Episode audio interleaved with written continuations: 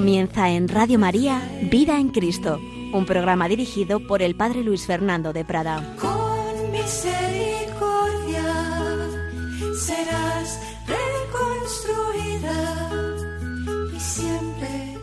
Precisamente en la víspera de la solemnidad de San José, hombre de fe, hombre creyente, seguimos hablando de la virtud de la fe. Te sanaré,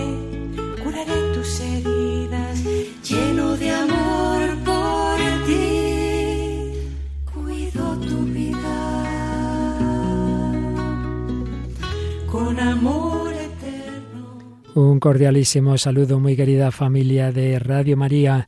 Hablamos, hablamos de la fe, de esa virtud que es el inicio de la vida cristiana, de la justificación, del poder tener un verdadero diálogo con Dios nuestro Señor. Partimos ahí de la fe, fundamento de la vida espiritual, fundamento positivo, porque el negativo, por así decir, es la humildad. No me apoyo en mí mismo, no me creo que soy Dios, y en cambio me apoyo en Dios, me fío de Él, creo en Él, porque ya hemos estado explicando en días pasados que la fe no simplemente es una aceptación intelectual de verdades, sino ante todo fiarme de alguien. Y luego, claro, como me fío, pues creo lo que me dice.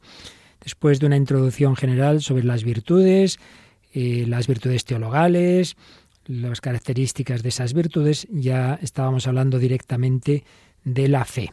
Y lo último que hacíamos era resumir un artículo que dejó escrito el padre Cándido Pozo, gran teólogo que fue, ya fallecido, sobre el valor religioso del acto de fe.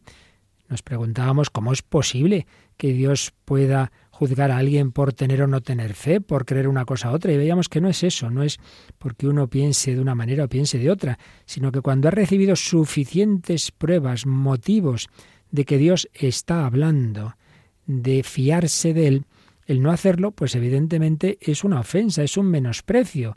Como poníamos el ejemplo, viene alguien, te cuenta una cosa y le dices, no me lo creo, eres un mentiroso. Pues evidentemente, si es una persona buena, que siempre nos ha dado pruebas de su veracidad, que siempre busca nuestro bien, el no fiarme de él, obviamente es algo ofensivo.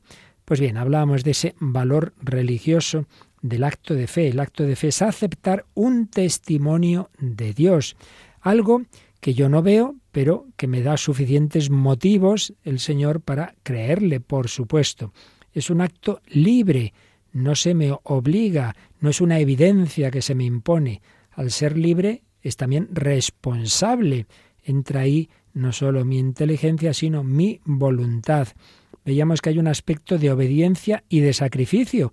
Claro, porque renuncio a la autonomía de la propia razón. Esto yo no lo veo, yo no lo entiendo, pero me fío de otro. Claro, me fío de otro, repito, no de cualquiera, sino de alguien de quien obviamente debo fiarme.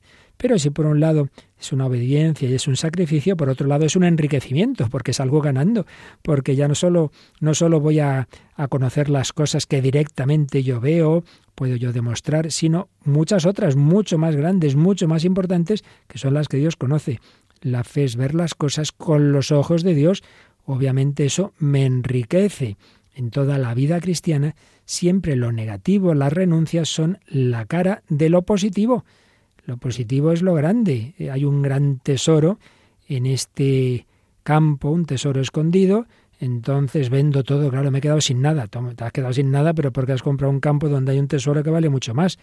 Yo renuncio a la autonomía de mi razón, pero para recibir muchísima más inteligencia, muchísima más sabiduría, que es la que Dios me da. Otro aspecto que veíamos es que la fe es un diálogo de amistad, porque decíamos y repetimos que el acto de fe, ante todo, se dirige a alguien de quien me fío, a alguien que siendo Dios se ha abajado para hablar con el hombre, a alguien que me ha elevado a mí por la gracia y que él a su vez se ha abajado, como digo, y entonces puedo tener amistad. Ya nos llamo siervos, os llamo amigos. Por ello, también otro rasgo que es consecuencia del anterior es que la fe es oración, el acto de fe es ese diálogo con el Señor. El credo no es simplemente enumerar verdades, sino que es decir, yo me fío, yo creo en Dios Padre, me fío de Dios Padre que nos ha creado, me fío de Dios Hijo, que se ha hecho hombre, que me ha redimido, me fío de Dios Espíritu Santo, que llena mi alma, que actúa en mí a través de los sacramentos de la Iglesia, etc. La fe es también tensión hacia Dios, es una virtud teologal. Las virtudes teologales son las que se dirigen directamente, inmediatamente a Dios. Tiendo hacia Él, me apoyo en Él. Y la fe, por ello, también se desarrolla en la esperanza. Como creo en Dios, me fío de las promesas de Dios. Espero en el cumplimiento de las promesas. Confío en verle cara a cara. Y se convierte también en amor, porque si me creo que Dios me ha creado, me ha redimido, me ha amado de esta manera tan asombrosa, pues hombre, voy captando el amor que me tiene y lo lógico es que yo también corresponda con mi amor. También la fe es comienzo de inhabitación de Dios en nosotros por la fe. El Señor inhabita en nuestra alma y si vivimos en esa gracia de Dios quiere decir que la Santísima Trinidad está en nuestra alma. Por supuesto, esta inhabitación por la fe luego se convertirá en el cara a cara de la gloria. Pero ya aquí, ya aquí hay ese contacto inmediato con las divinas personas. Bien, pues esto es básicamente resumido lo que veíamos el día pasado. Y seguimos aprendiendo del padre Cándido Pozo, que estudió mucho este tema de la fe y resumiendo escritos suyos sobre ello. Vamos a ver ahora la parte, digamos, negativa, por así decir. Si este acto de fe tiene ese valor religioso tan grande, claro, el, el valor de una virtud tiene como contrapuesto la malicia del pecado contrario, lógicamente. Por eso vamos a hablar de la malicia del pecado contra la fe. Se pueden distinguir dos grupos de pecados contra la fe, pecados de omisión y pecados de comisión. También lo decimos en otros campos de la moral, ¿verdad? Pecados de omisión. La omisión sería no hacer un acto de fe cuando uno debería hacerlo, cuando uno está obligado a ello. Mientras que el pecado de comisión significa una toma de posición positiva contra la fe, la negación o la duda libre y conscientemente adoptadas. Vamos a ver, empecemos por la omisión. Eh, claro, la fe no es fruto de un automatismo intelectual, veíamos, es decir, no es que enseguida veo los motivos, entonces pues ya tengo que creer sin más, como si fuera una evidencia. Dos y dos son cuatro, ya está, esto está claro, no puedo, no puedo negarlo, no, no es así. Eh, hay hay la necesidad de una intervención libre de la voluntad. Sí, se me han dado motivos y por otro lado la gracia está actuando en mi alma, me quiere empujar a hacer ese acto de fe, pero puedo no hacerlo puedo decir, bueno, bueno, bueno, bueno, ¿para qué? No, mejor no pensar mucho estas cosas, mejor no preguntarse, me doy cuenta de que sí, que seguramente esto es verdad, pero prefiero no, no comprometerme. Bien, sería pecado por omisión. Pero más habitual es el pecado de comisión, es decir, cuando se toma una posición contra la fe de una manera libremente realizada. Una posición que puede ser la negación o la duda. Ya veremos que esto de la duda eh, no, no, quiere decir que a uno no se lo puedan ocurrir dudas, sino la duda conscientemente adoptada. La negación, la negación, ¿en qué consiste? Hombre, no significa que uno diga, bien, esto lo ha revelado Dios, pero no me lo creo. Eso sería realmente monstruoso, que bueno, quizá haya quien llegue a esa perversidad, diríamos, satánica, ¿no? De saber que algo lo ha dicho Dios y sin embargo no quererlo creer. Pero no es así como aparece en el Nuevo Testamento la, gravedad del pecado contra la fe. No, no se explica de esa manera. Vamos a ver cómo aparece en el Nuevo Testamento eh, la actitud de los incrédulos. Podemos ver esas diatribas de Jesús con aquellos del pueblo judío que no aceptaban su doctrina. No es que dijeran, sí, sí, este hombre, pues todo lo que dice viene de Dios, pero no lo creemos, no. Lo que hacen es que no reconocen que esté ahí el Señor detrás. Al contrario, a la predicación de Jesús responden, es que tiene demonio. Esto viene del demonio. Eh, afirma su divinidad, le acusan de blasfemo. ¿Realiza milagros? No, pues estas estas son obras que hace por, por ayuda del, príncipe de, los demonios. Em, piden nuevos milagros, porque no juzgaban suficientes los realizados por Jesús para establecer con certeza el hecho de su misión divina. Hay, por tanto, un no admitir por su parte el hecho de la revelación. Les parece que no hay, que no hay pruebas de que Jesucristo sea el Hijo de Dios, no hay pruebas para creerle. Por otro lado, podemos fijarnos en esta expresión tan impresionante de Jesús cuando contempla la ciudad de Jerusalén, lo podemos ver en Lucas 19, 41 y siguientes. Dice Jesús a la ciudad santa, si conocieras tú también en este día lo que lleva a la paz, pero ahora está oculto a tus ojos.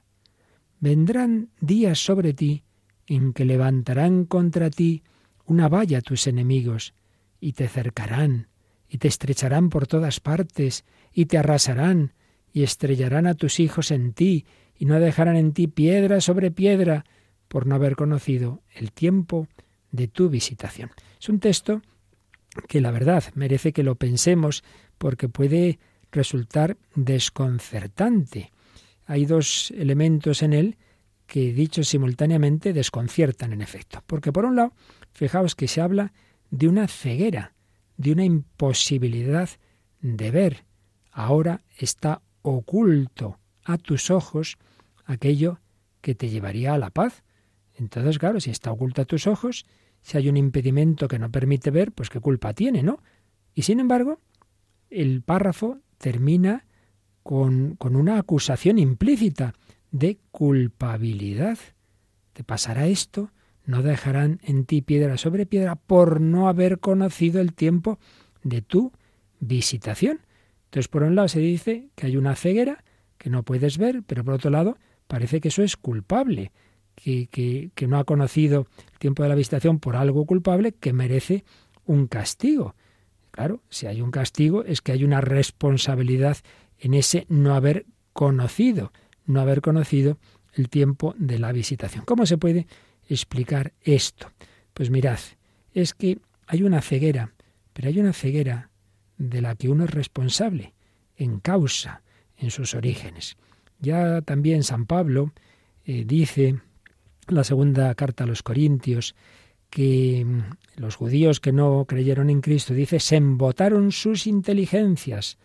Hasta hoy, siempre que leen a Moisés, un velo está puesto sobre su corazón.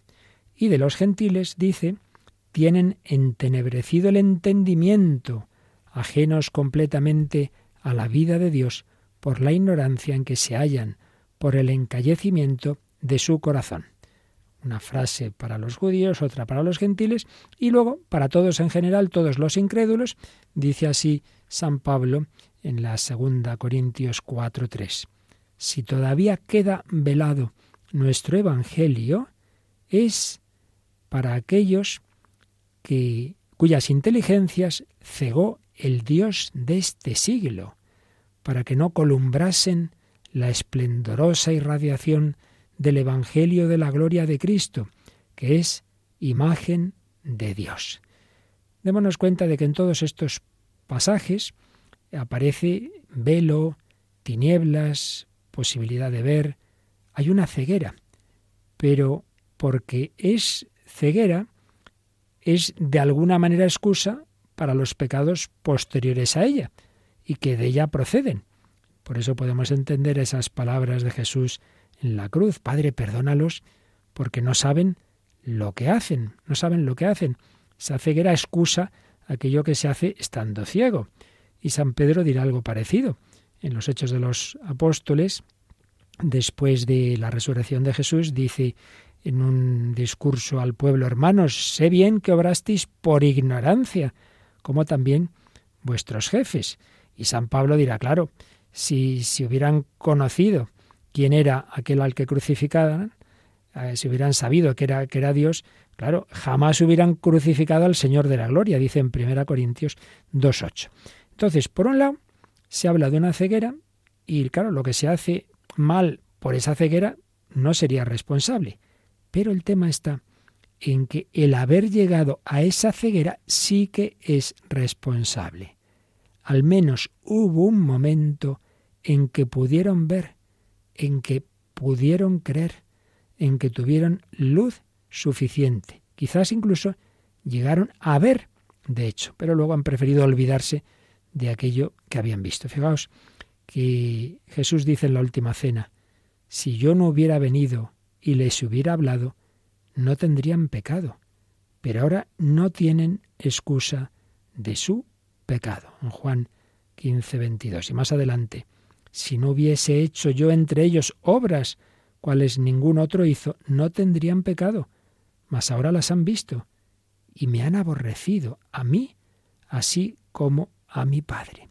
Es decir, Jesús les dio suficiente luz, suficientes pruebas de quién era, de que venía de Dios, de su divinidad, o al menos eso, de que era enviado por Dios. Tuvieron suficiente luz, pero rechazaron culpablemente esa luz, huyeron de la luz.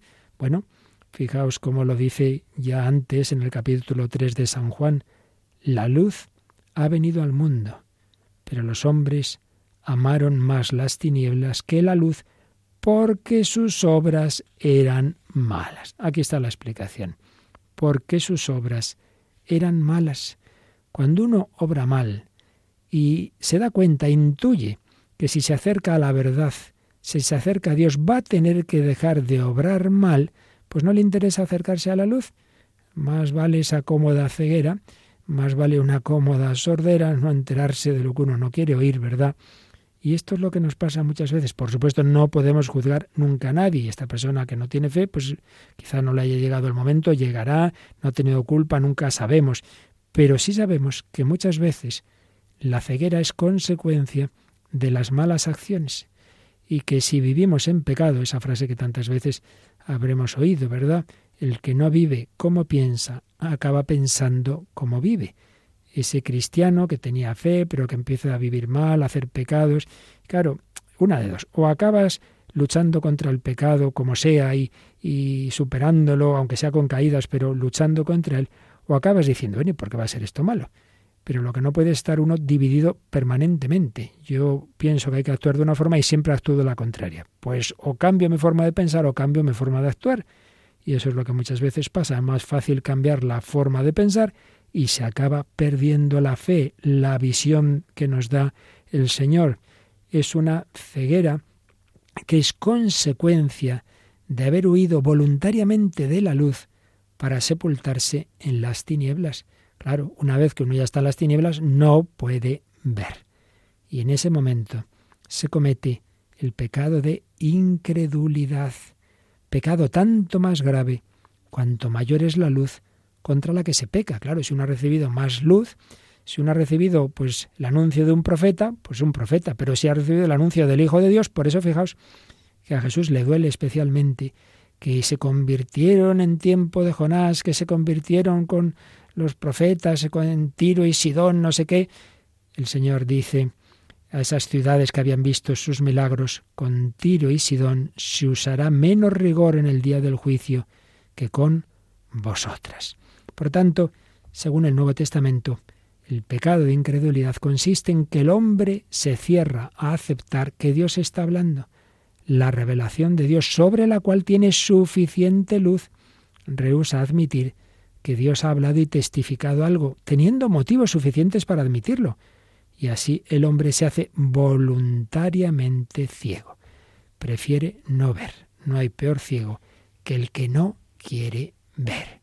Bueno, pues vamos a decirle al Señor que no, que no, que nosotros, que nos ayude a no caer en eso, que no queremos cerrarnos a, la luz, que no queremos separarnos de Él, que pase lo que pase, que no, no, que no nos queremos separar. Vamos a decírselo esta bella canción de Monseñor Frisina. ¿Quién nos separará? Eso que decía San Pablo. ¿Quién nos separará del amor de Dios? Kichi separará. En italiano lo vamos a oír bellamente cantado por este coro de Roma.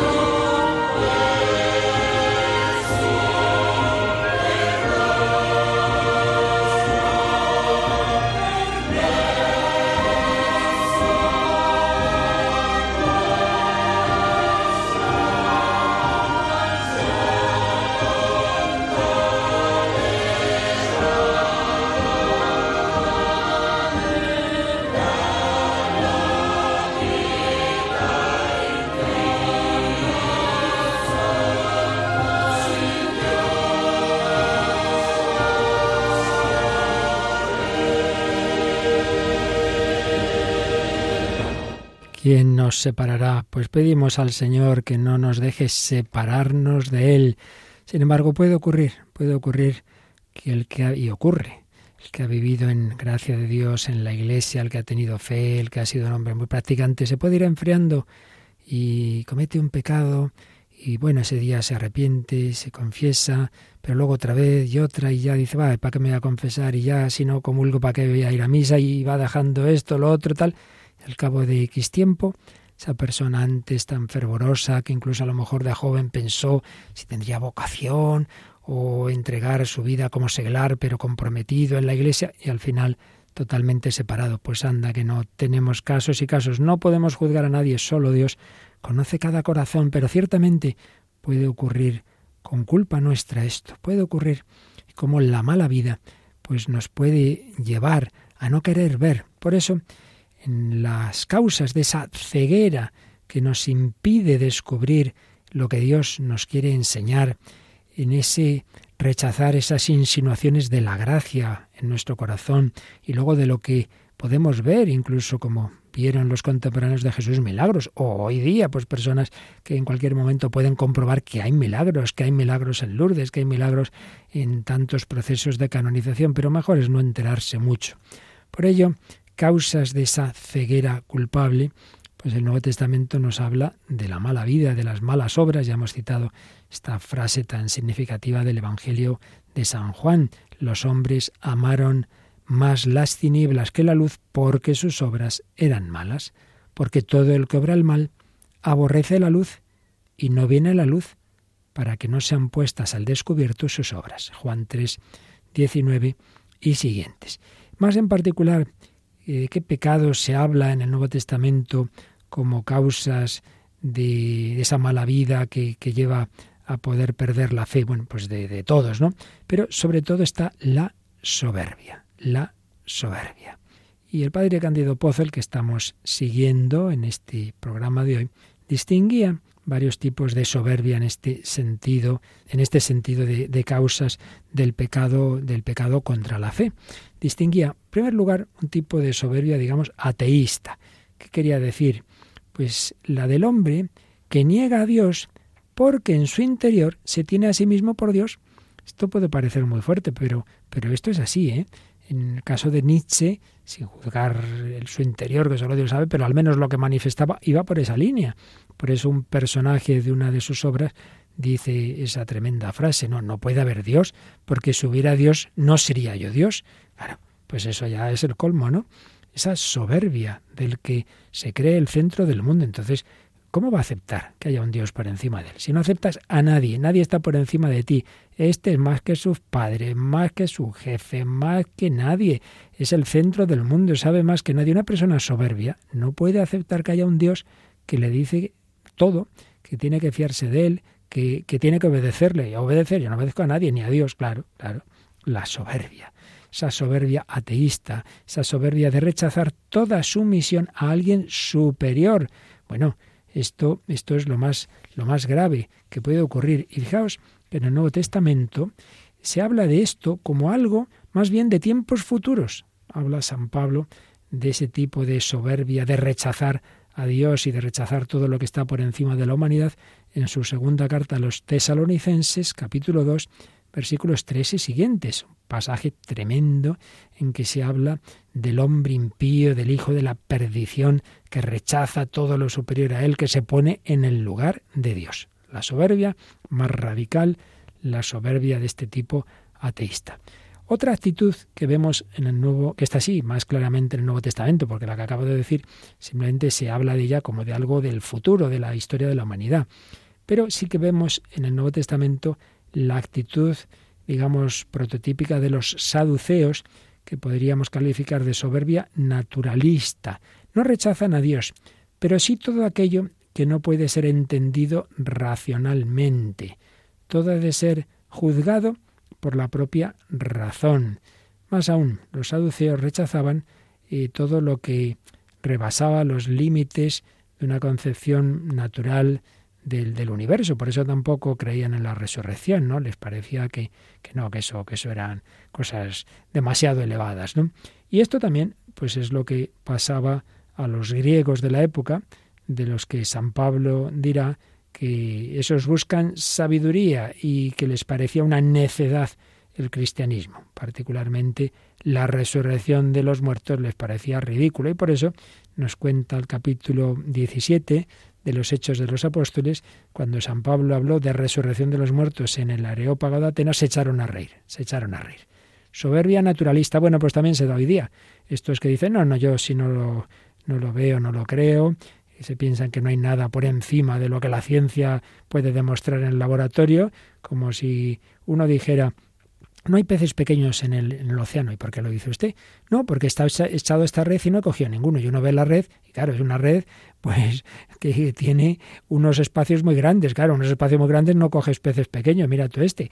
Claro que los hay, pero esta red no los puede coger. Pues claro que hay realidades por encima de lo que tú puedes meter en un laboratorio, las hay, pero claro, no pretenderás encontrar el alma o a Dios o, o la libertad o la justicia o el amor en un experimento físico-químico. Pues no, claro que no.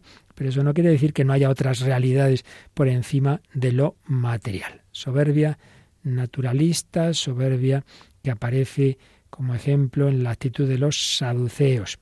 Otro caso es la soberbia de los fariseos, no de todos, nunca generalicemos, por supuesto, pero de aquellos que se apegaban a sus honores, a sus posiciones.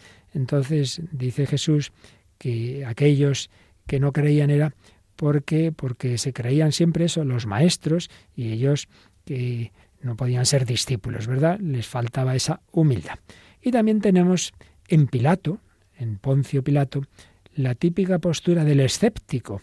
Es el hombre que duda, que puede hacer una pregunta y que es la verdad, pero sin esperar recibir una respuesta, sino que es la pregunta, bueno, pues del escéptico que no creía en nada y que es la verdad. Entonces, de esto hay mucho hoy día, mucha gente hoy día que piensa que no hay respuesta a las grandes preguntas. Entonces, ¿para qué, para qué preguntarnos demasiado? ¿Para qué pensar? ¿Para qué inquirir? ¿Para qué hablar con alguien a ver si me ayuda a buscar la fe? Quita, quita. Si nada es verdad ni mentira, todo es según el color del cristal con que se mira. Dictadura del relativismo. Hay una falta de voluntad para buscar la verdad. Por tanto, en resumen, si el Nuevo Testamento nos dice que es fundamental la fe, y en contrario, nos dice que hay un pecado muy grave, que rechazar la fe no es porque sea cuestión de que uno tenga unas ideas, tenga otras, no es porque por ser más listo, no, no es eso. Es que Dios da a todos los hombres, antes o después en su vida, suficientes motivos externos y gracias internas para que puedan llegar a conocer la verdad de nuestra vida, quiénes somos, de dónde venimos, a dónde vamos, qué tenemos que hacer para alcanzar nuestro destino. Maestro bueno, ¿qué tengo que hacer para alcanzar la vida eterna? preguntó el que llamamos el joven rico a Jesús. Dios nos da a lo largo de la vida, antes o después, repito, suficiente luz de un tipo y de otro para conocer la verdad. Y si uno no acepta esa luz, que nunca sabemos cuándo ocurre eso, por eso no podemos juzgar a nadie, pero antes o después tenemos todos suficiente luz porque Dios no va a condenar a nadie sin culpa, solo faltaba. Si uno rechaza esa luz, esa revelación de Dios es por un acto culpable. No es porque no ha tenido suficientes oportunidades, no es porque sea cortito entonces no se entera. No, no, no, no, no, no es por eso. Es porque su corazón está empecinado en su soberbia, en sus pecados, en sus vicios y no quiere conocer la verdad prefiere vivir en la oscuridad, prefiere vivir en las tinieblas. Y es una ceguera que quizá ya, una vez que se ha quedado ciego, pues hará cosas sin, sin responsabilidad, pero a la ceguera se ha llegado por culpa, se ha llegado con responsabilidad. Esta es la razón por la que aceptar o no a Cristo es tan importante. No es algo que sea baladí, sino que de eso puede depender, y así aparece claramente en el final del Evangelio de San Mateo, nuestra salvación eterna, porque no es, repito, aceptar unas ideas u otras, es aceptar o no al Salvador. Yo me estoy ahogando, me echan un salvavidas, lo cojo o no lo cojo. Bueno, pues digo, si no lo coges te ahogas, la culpa es tuya. No nos eches la culpa a los demás. Vamos a pensarlo un momentito, vamos a pedir al Señor esa fe, esa esperanza, esa confianza en Él, ese no rechazar nunca la luz, ese apoyarnos totalmente en su gracia, en su misericordia, Señor, que yo no peque contra la luz.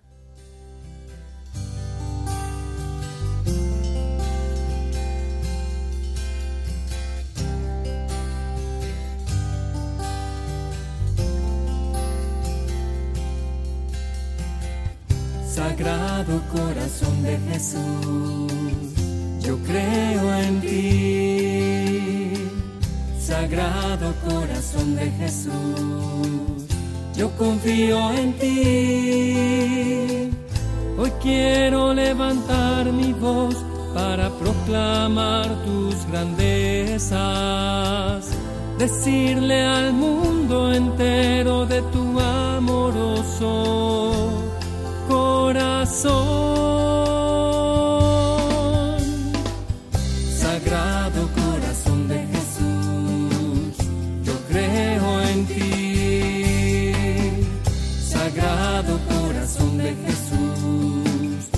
Yo confío en ti.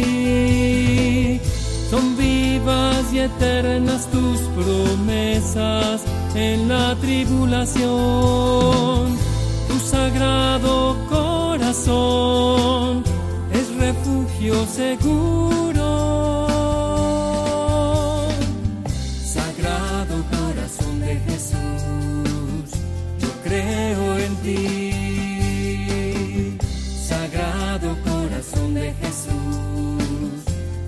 Yo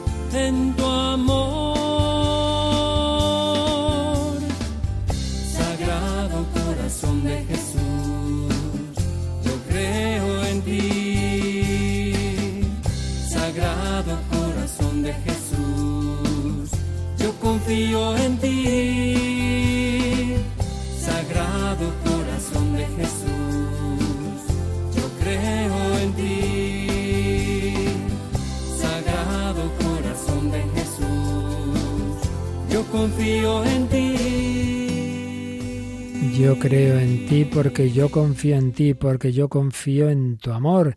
Aquí seguimos en Radio María, un servidor Padre Luis Fernando de Prada, hablando de la fe, siguiendo enseñanzas de quien fue gran teólogo, el Padre Cándido Pozo. Hemos visto un poquito la malicia del pecado contra la fe, pero vamos a precisar una cosa. No es pecado contra la fe que me vengan dudas. A todos nos pueden y nos vienen dudas.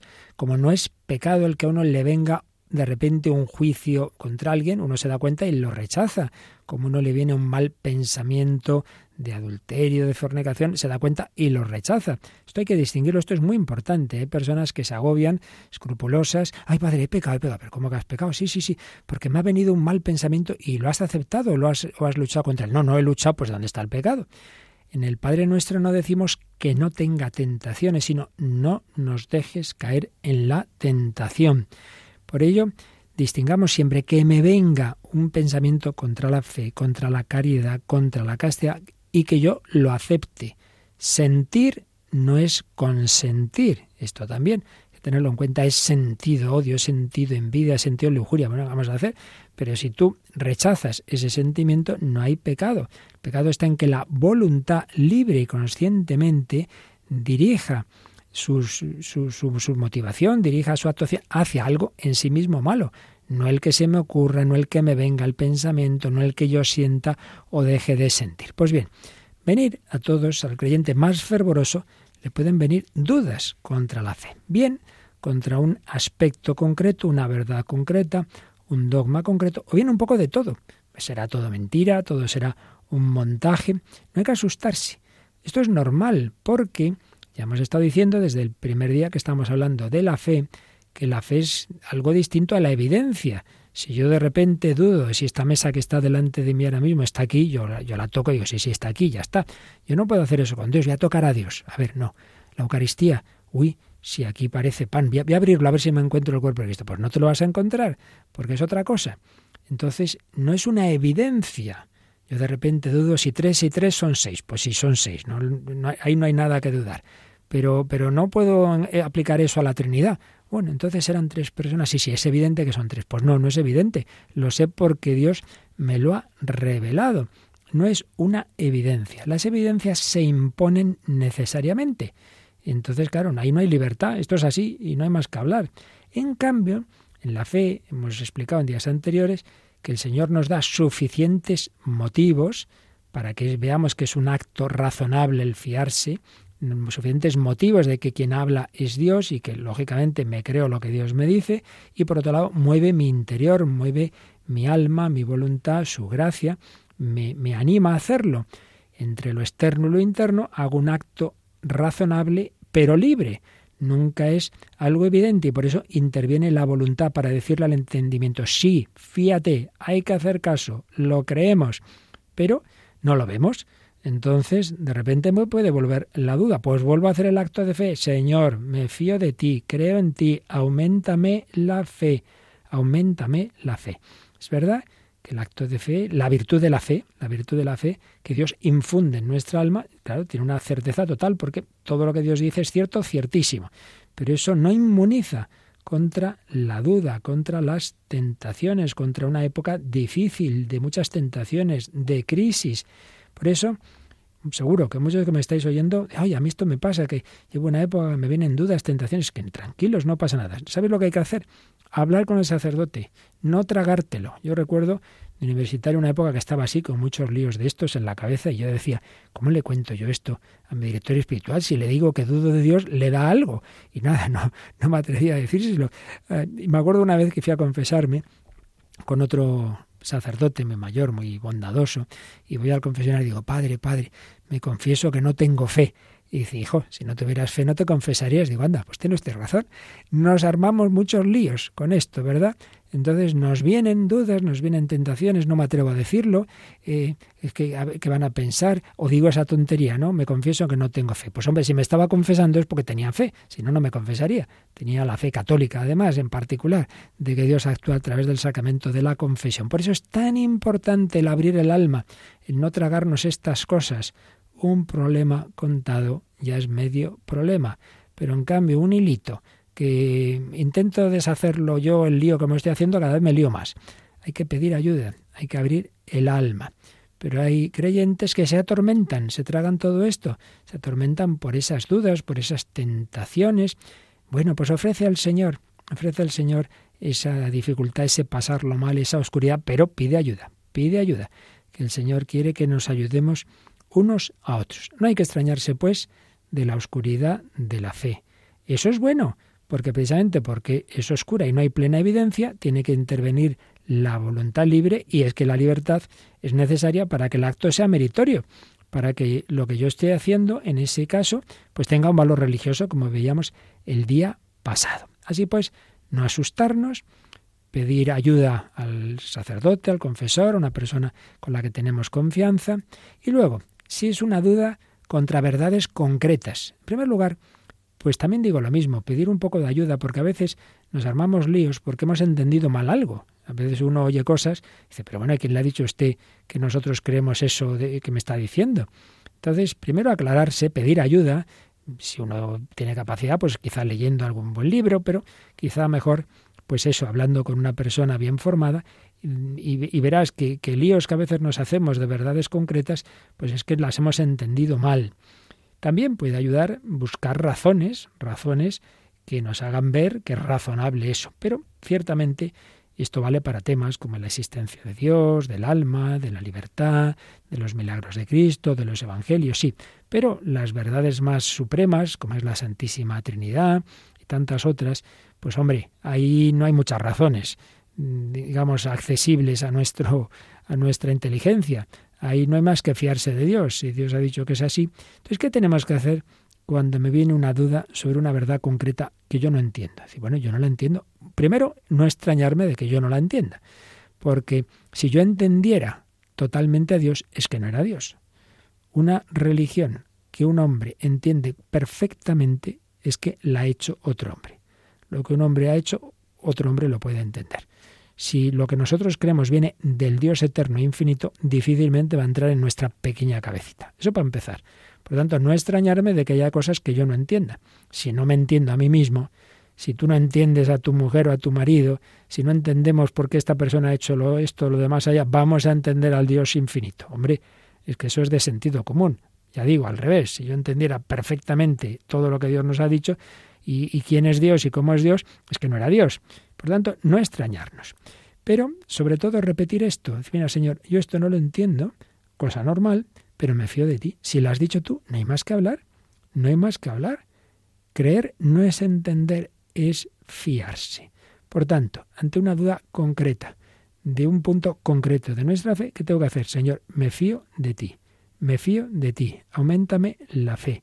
Si ya hemos dicho que lo principal no es creer tal cosa o tal otra, sino el apoyarme en Dios que habla, ese sentido de diálogo de la fe.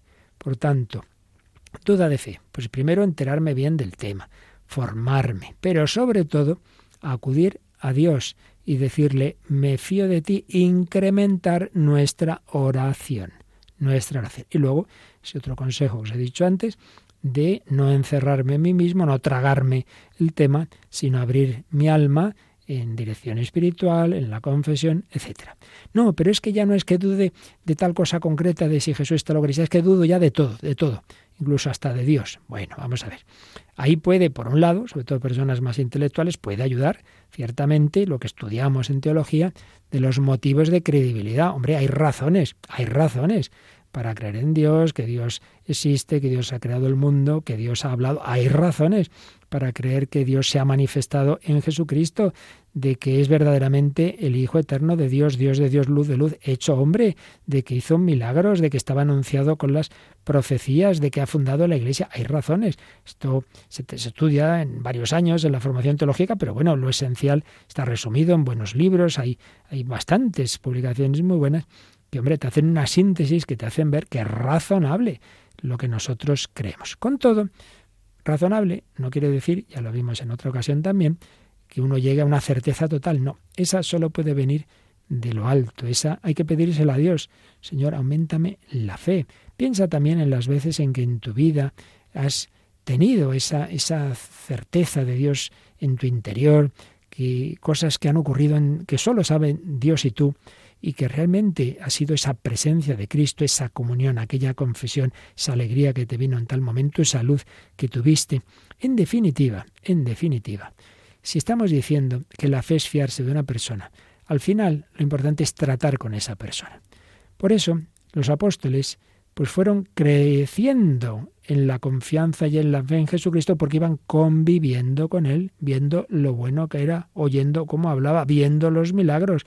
¿Recordáis al principio de la vida pública, cuando Jesús calma la tormenta en el lago? Claro, se quedan diciendo, pero ¿quién es este? Hasta el viento y el mar le obedecen. Y se postraron ante él.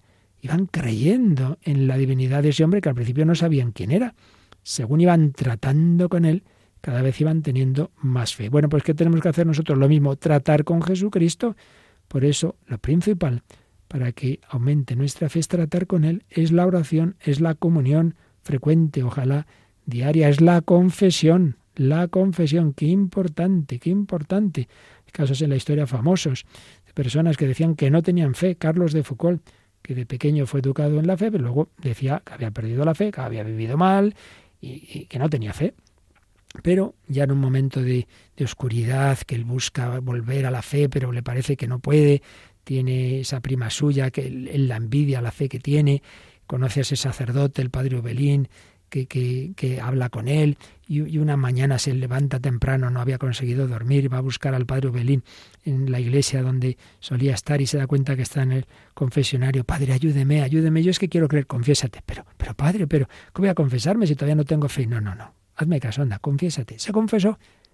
Y claro, la confesión quitó toda esa porquería de años de pecados que estaban impidiendo ver. Sí quedaba fe en esa alma, una llamita muy chiquitita. Y fue suficiente quitar ese pecado, fue como reavivar esas cenizas y rebrotó la fe. Y ahora comulga. Y entonces esa fe tan chiquitita que mm, la confesión ya había empezado a, a reavivar con la comunión, pues mucho más. Y entonces tuvo esa experiencia de Cristo y dijo, ya no puedo vivir más que para Dios aquel que decía que no era creyente, pues tuvo esa, esa experiencia. Bueno, no digamos también en Francia, André Frosar, ya tiempos posteriores, ateo por los cuatro costados. Además, ese no estaba en crisis, ese no buscaba, ese no tuvo una mala noche, ese estaba tan tranquilo. Pero el Señor tuvo esa misericordia con él, esa gracia, ese inundar su alma cuando entró a la iglesia a buscar a su amigo católico, ¿dónde está? Y estaba el Santísimo expuesto y de repente como unos rayos de luz que inundan su alma, que la cambian por completo. Bueno, pues no le hacía falta hacer razonamientos cuando le pregunta a tu amigo, ¿pero qué te pasa? Que soy católico, apostólico y romano, pero ¿cómo que estás diciendo? De repente tuvo esa luz. Bueno, ojalá tuviéramos algo así todos, ¿verdad? Nos da envidia. Bueno, otros, el Señor nos lo da de otra forma, suavemente, poco a poco, o lo hemos tenido desde pequeños, cada uno. Dios sabe con él el camino, pero a lo que voy, que al final la razón ayuda, es bueno conocer los motivos, pero sobre todo al final lo que nos va a dar la certeza es esa interioridad, esa experiencia de Cristo. Por eso, el consejo, tanto para el que busca la fe como para el que está en momentos de dudas, es leer el Evangelio, es hacer oración. Pero oigas, si le estoy diciendo que no sé siquiera si existe Dios, bueno, pues haz la oración condicional. ¿Qué es la oración condicional? Pues decir, mira, Dios mío, si existes, como dicen muchos, si estás ahí, ayúdame, quiero conocerte, muéstrame la verdad. Si es así, ayúdame. Tú dísela un día y otro día y otro día. Y como existe y ayuda, antes o después verás que el Señor te ilumina, que encuentras la verdad, que encuentras a Cristo. Oración de un tipo o de otro, lectura del Evangelio, trato con personas que también han tenido esa experiencia de Dios. Te puede ayudar su vida, su experiencia, los testimonios de conversión. Hay cosas preciosas. Os mencionaba André Frosar, Tatiana Goricheva, Narciso Yepes, nuestro gran guitarrista. Nos puede ayudar el camino que otros han seguido. Ciertamente, sin Dios, sin fe de ningún tipo, nada tiene sentido. No sabemos este mundo que pinta aquí. Y el sentido común se revela ante esta idea de que el mundo y la vida no tienen sentido, no tienen explicación, estamos aquí arrojados a un, a un mundo sin, sin ningún sentido, con deseos de eternidad y sin embargo abocados a la muerte. ¿Esto es así? ¿Puede ser así? Pues no, no es así. Pídelo, búscalo, pedid y se os dará, buscad y encontraréis, llamad y se os abrirá.